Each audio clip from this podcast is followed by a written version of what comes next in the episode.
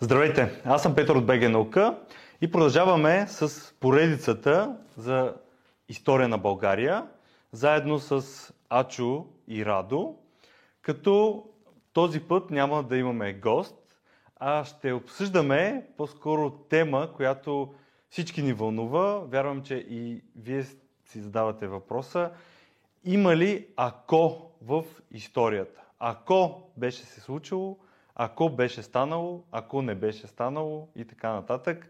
Защото наблюдаваме в момента, че това наистина е въпрос, който се задава постоянно. Казват се неща, свързани с нашата история и общата история на България с други държави и империи. Затова по-скоро ще си говорим няколко минути и ще се радвам да изслушате разговора и да пишете вие коментар. Какво мислите и какви въпроси вие бихте си задали, има ли ако в историята? Добре, Ачо, темата между другото беше предложена от тебе. Ти как го виждаш и защо този въпрос според тебе е важен? Има ли ако в историята? То е важен, защото аз много пъти съм чувал, че няма. Няма. Да, че в историята това, което се е случило, се е случило. И това е. И работата на историка всъщност е да каже какво се е случило. А каква е работата на историка? Всъщност работата на историка е да създаде един разказ. А в разказа за историята няма как да отсъства въпроса ако. Защото историята е един разказ за хората, който се основава на решенията, които ние всеки ден взимаме. И за да можем да разберем историята, ние всъщност трябва да разберем причините за решенията, които взимаме. И именно това ако стои в основата на тях. Когато ние правим някакъв избор на базата на някакви предпоставки. Дали, примерно, ще решим да влезем в война или няма да решим. Това не е предопределено. Ние имаме избор. Този избор трябва да се вземе от хората, които са авторизирани да го направят. И те сядат и преценяват. Работата на историка е не само да каже те какво са решили, но да обясни как и защо са го решили. Иначе изпадаме в някакви много интересни ситуации, като примерно да използваме нашето съвреме и да кажем, че ама как така България стана съюзник на Третия райх? А имахме ли друг избор? Какво ще да стане, ако цар Борис беше отказал на Хитлер? Ама то не е и толкова елементарен отговор, защото Третия райх не е нещо, което 1941 година се пръква и ние трябва да избираме ляво или дясно, или напред или назад. То е градено доверие между държави, комуникация, съюз. Отделно има и инвестиции немски в България, влияние. Да, влияние, да. Политическо. Именно това е основата, че решението не е просто и когато ние взимаме решение, а особено когато политиците, хората, които носят отговорност за съдбата на хиляди други хора взимат решение, те би трябвало да смятат ползите, минусите и то не само чисто практически, но много често и идеологически. Нали? Така че затова разказа за историята не се създава лесно. И когато ние го създаваме, ние когато пишем история, не можем да гледаме праволинейно и да кажем това се е случило и просто да трябва да разкажем чисто хронологически как се е случило. Напротив, ние трябва да го обясним, за да може хората да го разберат. Добре, и това правим. Опитваме се. Радо, ти си писал книга, свързана с историята на България. Да, но в нея нямаше акота. Описах какво се е случило просто. А там как ти го виждаш в контекст на това, което написа в книгата и в този въпрос, който сега се даваме. Ако Първата световна война беше случила по друг начин, ако България беше по друг начин? То за Първата световна война е доста интересно. Има доста, по принцип, човек може да си задава въпроса ако. Защото тя започва с едно много голямо ако. Тоест, Сараевския атентат, знаем за Гаврило Принцип, който решава заедно с тайната организация, която стои зад него, Черната ръка. Все пак той решава до някъде на своя глава просто да направи атентат. Първоначално не успява и то за малко. И при това това става шофьора на... Шофьора, след като не става успешният атентат първия път, шофьора на австро-унгарски престолонаследник сбърква една улица и паркира на неправилно място и той точно тогава вече се пропива в кръчмата, в кафето на маса на тази улица точно и се самосъжалява как не е успял и съдбата просто му хвърля втори невероятен шанс. Паркира колата пред него, той този път вади пистолета и оцелва. И така започва предстояне нас. Изглежда сякаш е било предначертано, че ще стане и той нямал право да пропуска. Ако пропусне, веднага му дава втори шанс и така, докато не успее. Така изглежда, че е станало. А пък Първата световна война, тя като започва, тръгва една огромна върволица от клъстерни събития, която повлича след това и втората. И реално всичко, което се случва и до днес, се решава в този момент. Тогава е било отприщено. Тоест, ето, ако не е този човек, да кажем, не е отшел на това кафе, кръчма, да, каквото и да пие, ами да кажем, си е тръгнал към вкъщи. Ами има и друго нещо, че има едно огромно натрупване на напрежение между всичките велики сили, едно превъоръжаване, което протича още с ескалацията на европейския милитаризъм през 19 век, който вече почти в своята кулминация. Всички натрупани различия между отделните велики сили и империи са толкова много, че никой от тях в този момент просто няма желание да търси мирно решение за тях. Всеки от двата формирали се враждуващи съюза счита, че той има шанс с една бърза война да спечели това, което иска. Тоест, те вече са били готови да воюват, убедени, че ще спечелят и нищо не е можело да ги разубеди да го направят. Съответно, те вече от години са си търсили повод, за да започнат тази война и този атентат им е бил идеалният повод. Тоест, ако той не се беше случил, най-вероятно щеха да си намерят друг повод, малко по-късно, да започнат същото нещо. Тоест, по този начин пак излиза, че пак е щяло да се случи и не е имало много ако, но разбира се, в тази динамична епоха, закъснения дори с един месец, тогава се случват много събития и това може да промени доста хода на нещата. Нови оръжия се откриват, нали, и за Втората световна война се говори. Ако немските физици бяха открили първи атомната бомба, какво ще да стане? Ако имах повече време. Но ние така се губи въпроса за отговорността, защото ти казваш, ама то щеше да се случи.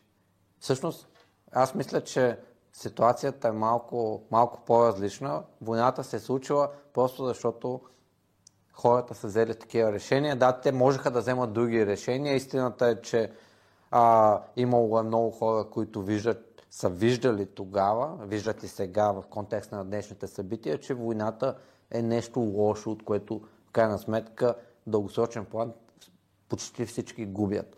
Въпросът е, че са наделяли едни решения.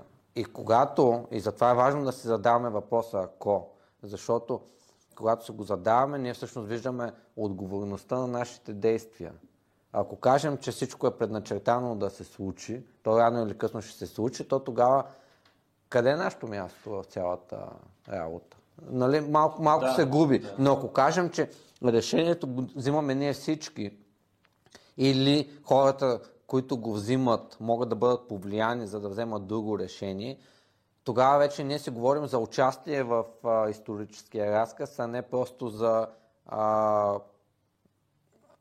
активно участие, а не просто за присъствие в него. И затова е важно да се го създаваме и конкретно за Първата световна война, това, което е много интересно, конкретно българския случай, Радо може да каже доста повече от мен, нали, че реално тогава ние имаме избор. Имаме избор на коя страна да застанем. Вярно, едната страна предлага повече, другата по-малко, но в крайна сметка изборът е наш и всъщност до някъде и този избор предопределя и края на войната.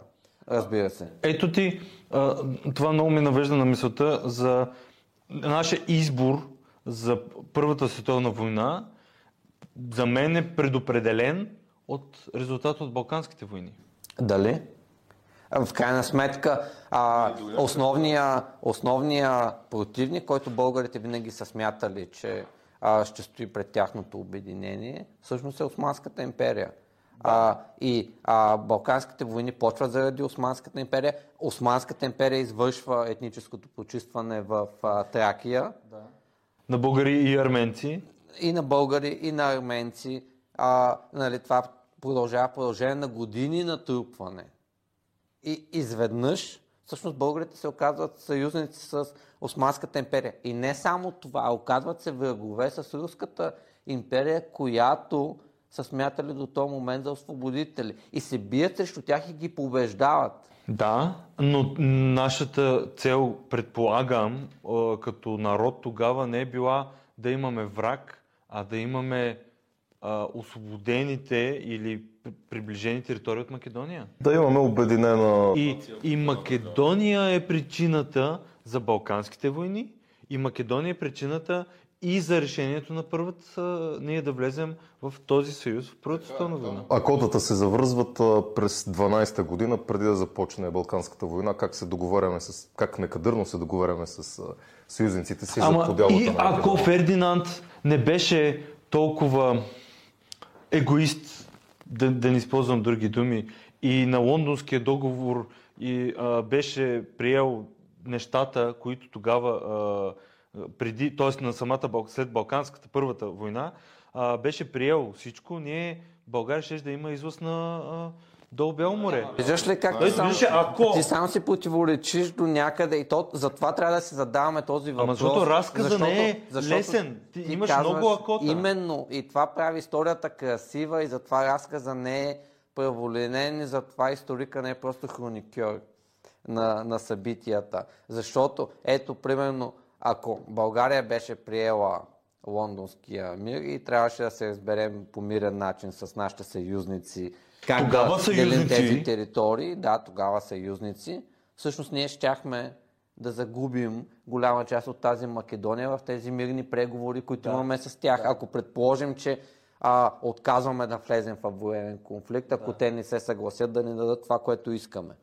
И ето, примерно, ти казваш егоист, ама дали става дума за егоизъм или просто за търсене на начин за освобождение и присъединяване на Македония към България? И дали ние не го гледаме заради този праволинеен разказ в момента това като егоизъм, а това всъщност е отговорност към българския национален идеал? Защото обединение с Македония, освобождение и обединение на разпокъсаните български земи, включително и Македония, нямаше как да стане без Междусъюзническата война. Те са давали до Вардар. Те са давали до Вардар, обаче от една страна... ние точно именно за това критикуваме Гешов. Не е малко нещо, особено когато сложиш на датата 12-та година, 13-та година. Виж къде е противоречието. Противоречието е, че от една страна ти казваш: защо не сме се съгласили на това, което е било... на масата. Което е било възможно. От друга страна обаче, голяма част от хората, които казват това, са същите, които казват: ама защо се разбрахме с сърбите да делим Македония на спорна и безспорна? Нали? И така всъщност ние... Или още по-голямо противоречие. Същите хора, които критикуват българското правителство и министър-председателя Гешов, че решава да дели Македония на спорна и безспорна с Сърбия, го критикува, че не е разделил и Македония и с гърците. Да. Нали? И от една страна историка го критикува, един и същ историк го критикува, че се е съгласил на дележ, и няколко реда по-долу го критикува, че не се е съгласил на дележ. Виждаш ли колко е сложно и колко е всъщност интересно? И затова трябва да си задаваме въпроса как те са взимали, хората, които са взимали решенията, как са ги взимали и защо са ги взимали. Да, то много лесно сега съзнанието, какво се е случило, как точно е протекло, случвалото се и какъв ефект има това, което се е случило на днешния живот на българите и въобще държавата. Много е лесно да критикуваме и даже да не сме в обувките на никой от тях, да кажем, трябваше така да го направиш. Но наистина това е ако беше го направил еди как си Фердинанд, ако Гешев така и но... Ние сега може да им дадем много добри идеи, когато знаем какво са изпуснали, да, но да. Те не са го знали. И каква е ползата на историята в това нещо? Нашата работа не е да казваме, че те са сбъркали и да даваме оценки като някакви върховни съдници на тяхната дейност. Напротив, нашата работа да обясним защо те са взели това решение първо на себе си като историци и след това вече и на читателите и на обществото. И в крайна сметка да усетим духа на времето, а не да гледаме на историята отдалече и да казваме ама той е много глупав, че така е направил. Той може да е бил глупав, не отричаме. Може и решението да е било глупаво. Може и решението да е било глупаво, но нашата работа не е да кажем той е бил глупав, че така е направил или е бил егоист. Нашата работа е да потърсим различните възможности и да видим всъщност какво решение е взето и до какво води то. И да видим евентуално другите възможности, дали и до какво щяха да водят до нещо по-добро. Пример давам, присъединяването на България отново в Втората световна война към хитлеристка Германия. В крайна сметка, каква беше алтернативата? Да бъдем смачкани за 2 дни, колко хора щяха да умрят тогава и дали не щяха се развият по по-различен начин. Ние не знаем, ние не сме гадатели, ние не можем да гадаем и да спекулираме, но ние може да влезем в главата на човека, който е взимал решението и... Да, но той е видял акото на живо, в смисъл. Видял как Югославия не се е съгласила и била прегазена за 11 дена. После Гърция не се е съгласила и била прегазена и тя за норматив. Същото ще остане и тук и щеше да завърши с много трагични последствия. Може би ние нямаше да се родим, нашите дядовци щяха да бъдат убити тогава и въобще нямаше да може да си говорим сега за тия неща, ако не беше това решение на царя, който е мислял, нали, най-вече за сигурността на хората и за живота им. И може би е виждал в главата си хипотезите, нали, акотата, които са вървяли пред него. Според мен добре ги е видял.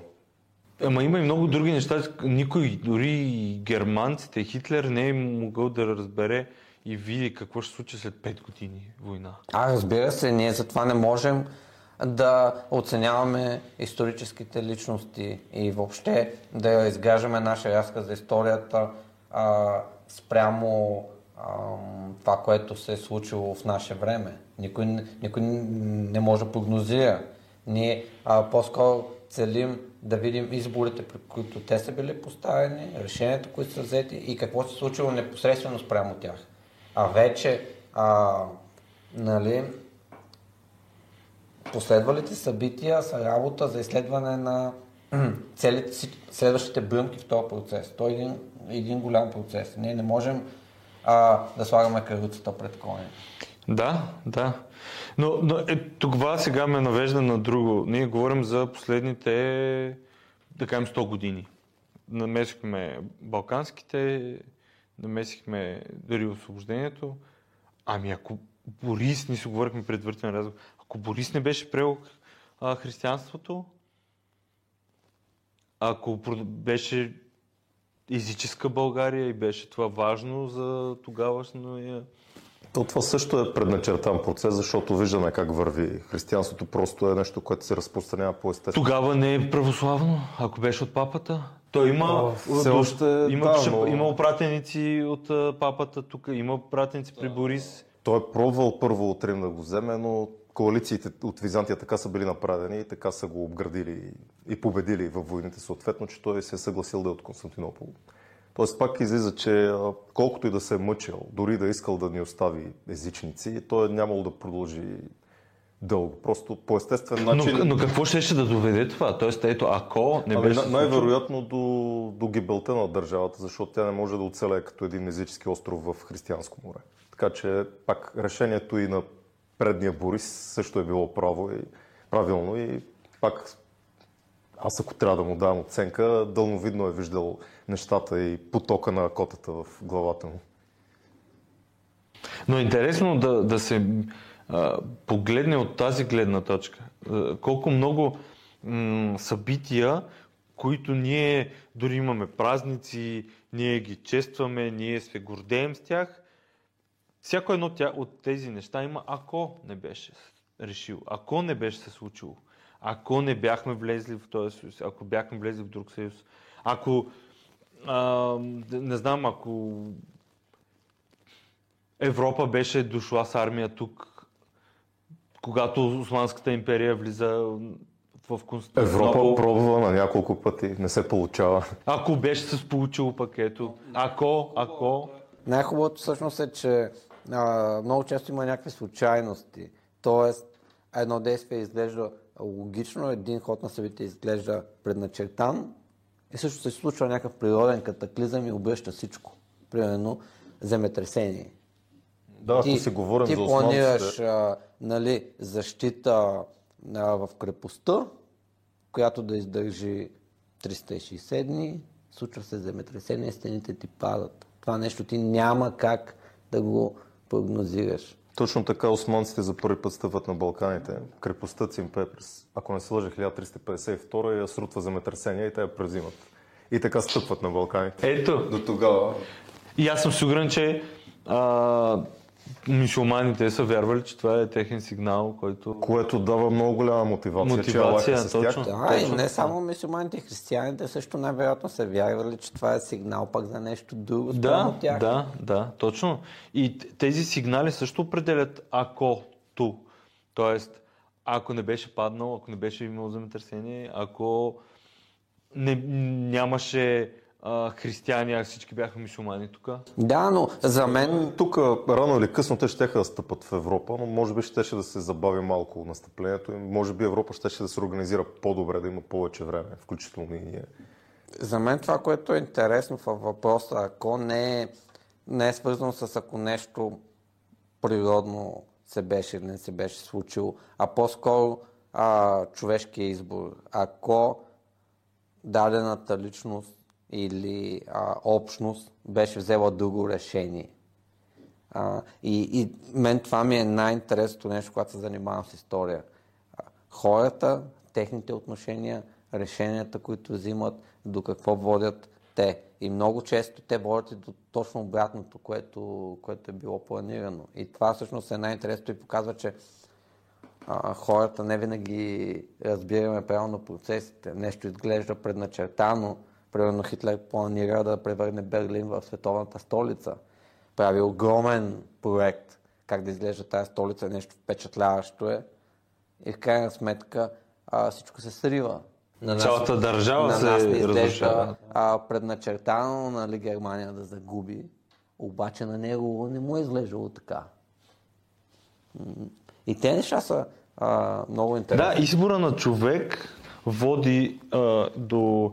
Защото, както той, който и да е, дали ще е главнокомандващ, дали ще е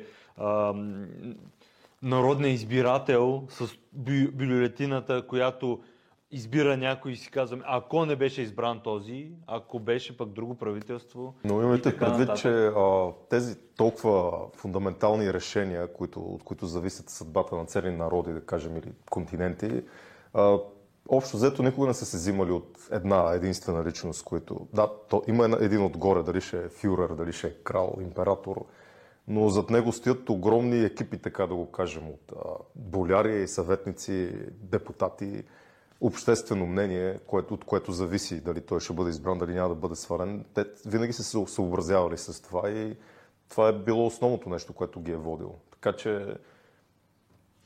Тъкат едни процеси, които движат събитията, а хората, те са нещо като, как да кажем, ако процесите са една вълна, която така или иначе вече е тласната, хората са някакви мехурчета в края и да кажем по-малки или по-големи, но те не могат да обръщат с едно решение целия ход на историята. Аз пък не мисля така. Аз мисля, че всъщност човек с неговото решение може да обърне хода на историята. И причина за това е, че ние с нашите действия пишем историята. Да, случват се катаклизми, да, нещата изглеждат, че вървят по един начин. Обаче не е ли цялата еволюция на човечеството именно в това? Нещата вървят преволинейно много добре и изведнъж някой прави някое важно научно откритие или прави някоя гръмка победа, до някъде неочаквана и преобръща нещата. Еволюцията е едно от най-основните качества е нейната непреволинейност. Да, и именно това показва, че всъщност нещата не са предопределени. Нещата се случват в момента и те зависят от нашите решения. А пък решенията ние ги вземаме спрямо ситуацията, в която живеем. И спрямо какво се е случило преди това, то е определило сегашните ни решения. Да, също.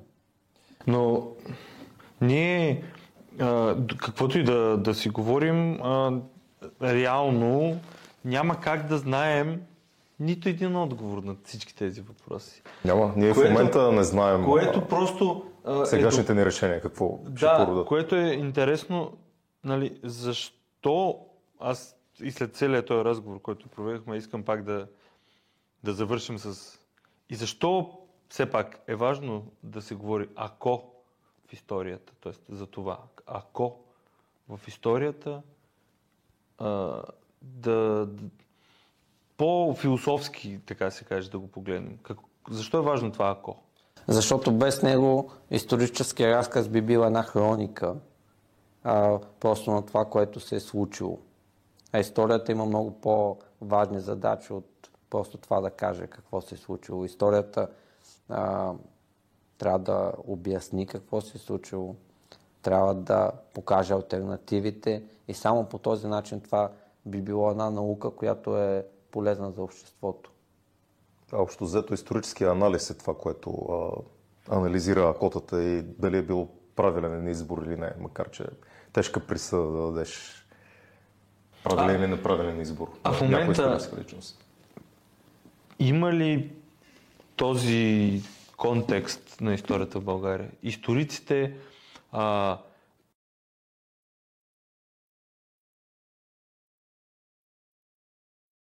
Аз мисля, че един голям проблем на българското общество е тази индоктринация в различни идеологии. Идеологията всъщност задава един модел, който когато бъде следван, той води към един финал, едно по-добро бъдеще. Това е нейният смисъл.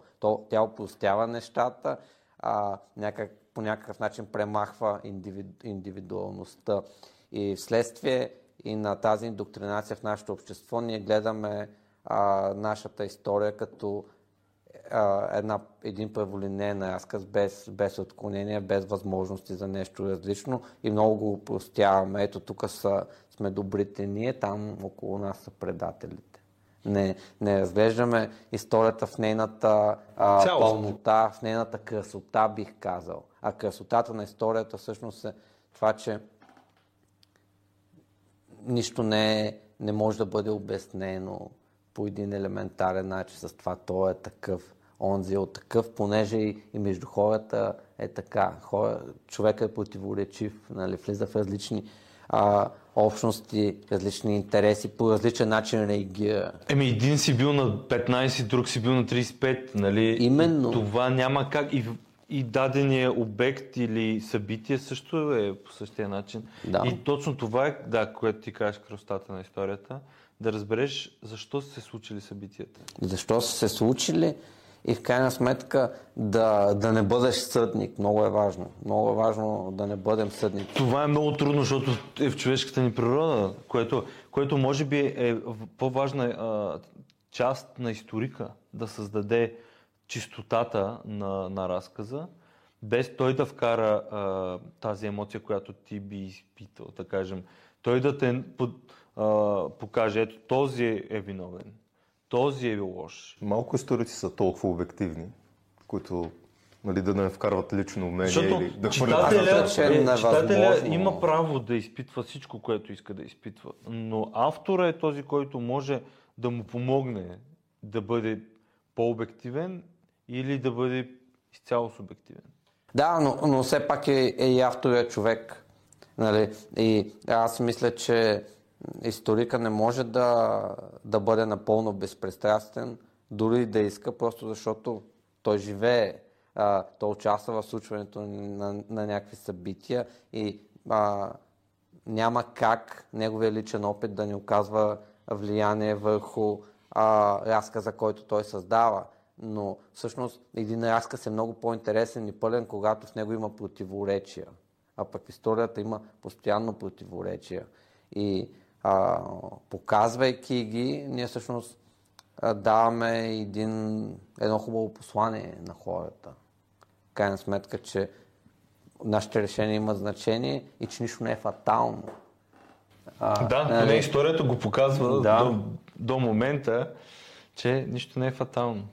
Но пък коства много животи понякога. Затова е важно да разсъждаваме какво ще стане когато взимаме решение в нашата съвременност. Нали? За да ние не можем да прогнозираме с точност бъдещето и да гадаем, но все пак на базата на различни фактори, различни изчисления, било то математически или хуманитарни, все пак можем да преценим едно решение, какви последствия може да има. И ние носим отговорност като хора, които взимат решения. Да. Добър завършек. Ние носим отговорност. И не само в сегашните решения, но и в това как представяме историята. Това е огромна отговорност, която виждаме в момента какви последствия има. Нали, че много хора през годините не са осъзнавали отговорността, която носят. Или по-скоро са виждали своята отговорност за създаването на нещо различно от едно демократично общество с уважение към индивида. Да. Това беше нашия кратък разговор, свързан с въпроса има ли ако в историята. Европейската нощ на учените 2022 година, която ще се състои на 23 и 24 септември, е по проект КАТРИО, който е финансиран от Европейския съюз по дейностите Мария Склодовска-Кюри по програма Хоризонт Европа. Вижте повече на night.nauka.bg или nauka.bg.